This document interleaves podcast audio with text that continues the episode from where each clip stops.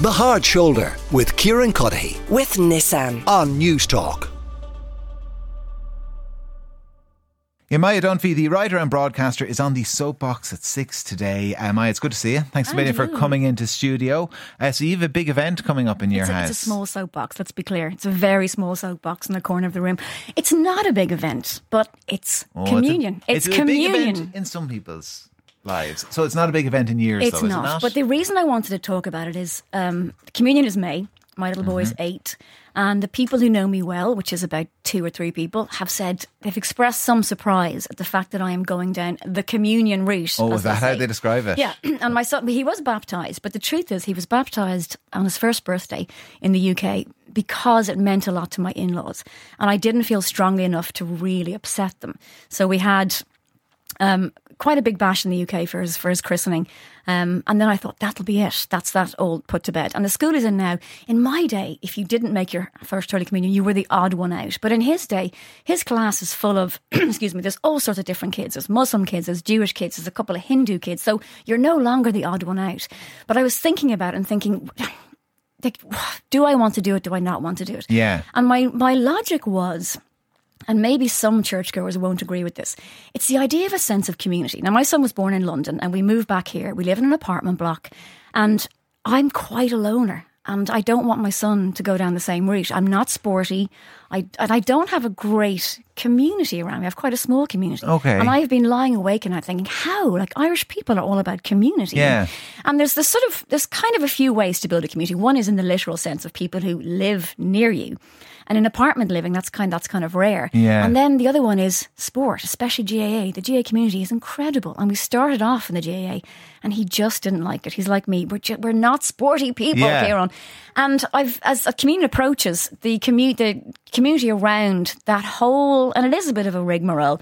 It's it's quite tight, and it's quite a nice atmosphere in the church and the enrollment mass. So I said, we'll dip our toe in, and we'll Mm-hmm. see. And we dipped our toe in, and. Uh, the water was nice. Yeah. So how? Yeah. How was the dip? So I mean, how? How did you experience it? You started going to mass, was it? God no, God no. Do you have to go to mass?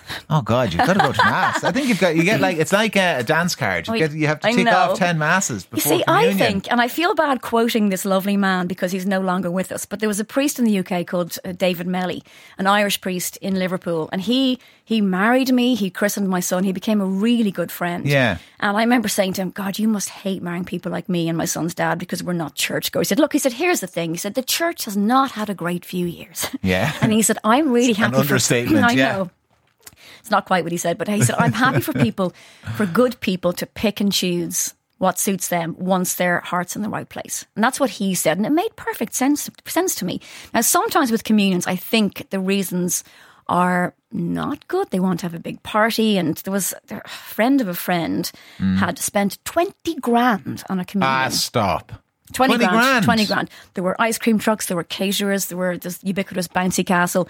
20 grand. Price of a, well, not an Ah, Irish no, wedding, you want it. Yeah, I mean, it's madness to come in under over fifteen. I think you know, twelve to fifteen. I think that that's grand. And then there it? was the post-COVID communions where people hadn't had a family get together for years, and a lot of Yeah. people jumped on the bandwagon. They were doing emergency christenings and get in the door of communion to have a party, and that's probably okay too. Yeah. Now we're not having any big party, but we are going to. Like we, we sat in the church for the enrollment mass, and my son was just he just loved. He loved the ritual of it. He loved the sense of community about it. The parish priest is lovely. He loved the fact that some of his friends were there and each child's assigned their own pew in the church. And we sat there and he said, Who will be in our pew? I said, Who do you want to come? And he picked out family members. And there was something really lovely about Yeah. it. So we are we are we're going to a couple of masses. It's important he understands what's happening. The issue I'm having is he's a really sensitive boy and and we're science people. And in his room, we have a geological timeline, and it goes back 300 million years, which is the first virus, Oh, way yeah. before dinosaurs. And we find it so exciting. And he said, "Well, "Where's God on the timeline?" And I went, "Oh no, this is this is the stuff you have to answer if you're going to open this Pandora's box." So I've, you know, I've said to him, "Well, the, the Bible stories are beautiful guides for life, but they're not all true." And I said, "Oh, so is the teacher lying?" And you have that to deal with as well. Hmm. So I'm trying to temper it as best I can. And you know, maybe some people listening would say that's not what can mean. Either either you're all in or you're not. but you- that's what we're doing. So you mentioned like your son loved that uh, the the ritual Yeah. of, of that um, enrollment mass. He did. you did you enjoy it? I did. And I was I was a little bit overwhelmed by it. Yeah. And the other thing that And not not the spirituality. Like you enjoyed, was it just the communal experience that you were all doing yeah. the same thing Here's together? the thing: I'm somebody. I've spent most of my life working on my own. I never played sports as a kid. I have done very few things in a big group. Mm. And then when you have a child and they're, they're, he's an only child, he has no cousins. I'm so hyper aware of trying to build a community around him. Yeah. And without sport, it's quite hard to, to fill that gap. Um, the other thing that happened two years ago, my, my mum died two years ago next week, actually. And my mum wasn't religious at all. And she didn't talk about dying at all. She, she was never going anywhere. And then when she passed away, I remember my dad saying, I, What do we do? Like, do we have a funeral in a church? Does that feel like the right thing to do? Um, and in some ways it didn't. But then we decided to have the funeral in the church because there, there, are, there aren't that many other alternatives that come close to that sense of being in a church to celebrate someone's life. So we did. And the church was packed. People were outside. And it was a really, it was the worst day of my life. But it was a, it was a, when I look back on it now, I'm really glad we did it in the church. And the parish priest checked in with us, even though he had not seen our faces in mass for years and years and years. But that sense of community, I think the, ch- the church, if it wants to move forward, has a place in the community. Yeah, but e- like even a, an event like that, you see, you're not you're not just sharing the experience with those people who are there on the day. It's it, like it's a cultural touchstone. You're sharing the same experience that every generation and every person in this country for the last you know thousand years has Yeah. had. So I'd like there's a little bit of that as well. I know real religious purists will say, "Sorry, that's not what it's about." Uh, but it, I think, like culturally speaking, Yeah. it is a little bit about It is what it's about. And when I, I remember pitching a documentary idea to RTE about six years ago, and I didn't take it any further because I wasn't sure where to go with it. There wasn't enough to it about the fact that I was not going to raise my son with faith. Because that was my, at the beginning, I thought, no, even though he was christened, I thought, I, I don't see myself pursuing this. But then I thought, how else do you fill what you've just described? Those, and it's not that there'd be a void. And I remember looking into, there was, um, it's always the Scandinavians, isn't it, who fill these, these gaps in culture and parenting. And they had, there's some guy in Denmark who has, who wrote a book about how to raise a child with, with compassion and humanity, but without faith. Yeah. And sometimes you think it might be easy, but it isn't always easy. And the basic tenets of every religion, I think, are decent. They're about not being awful to people, and Yeah. that is. I mean, it, it gets it gets as we as we know, it all gets messy and it gets complicated and it gets ruined by people usually. But those basic tenets are always good. And if you don't have that. What replaces it? So you know, and I and I know the purist will say you don't get to cherry pick, but I a priest told me I could. Yeah, He's not here to answer for himself. But even and and uh, again, the kind of the purists on the other side of the debate, uh, the kind of the real secular purists or the atheists, uh, m- might not like this, but even they are inheritors of a kind of a, a Christian moral compass, Yeah. whether they like it or not. I mean, they are because our our society. It was is is kind of born of a, a Christian society and a Christian faith. So you know you can reject it all, but our moral compass is very much informed by Christianity. So it, it It is, is. it's part of the culture. Can I ask though about um, you mentioned your mother's funeral? Have you used faith or religion or God or heaven to describe death and talk about death? Um, I haven't r- really, and I found that quite difficult because Yeah.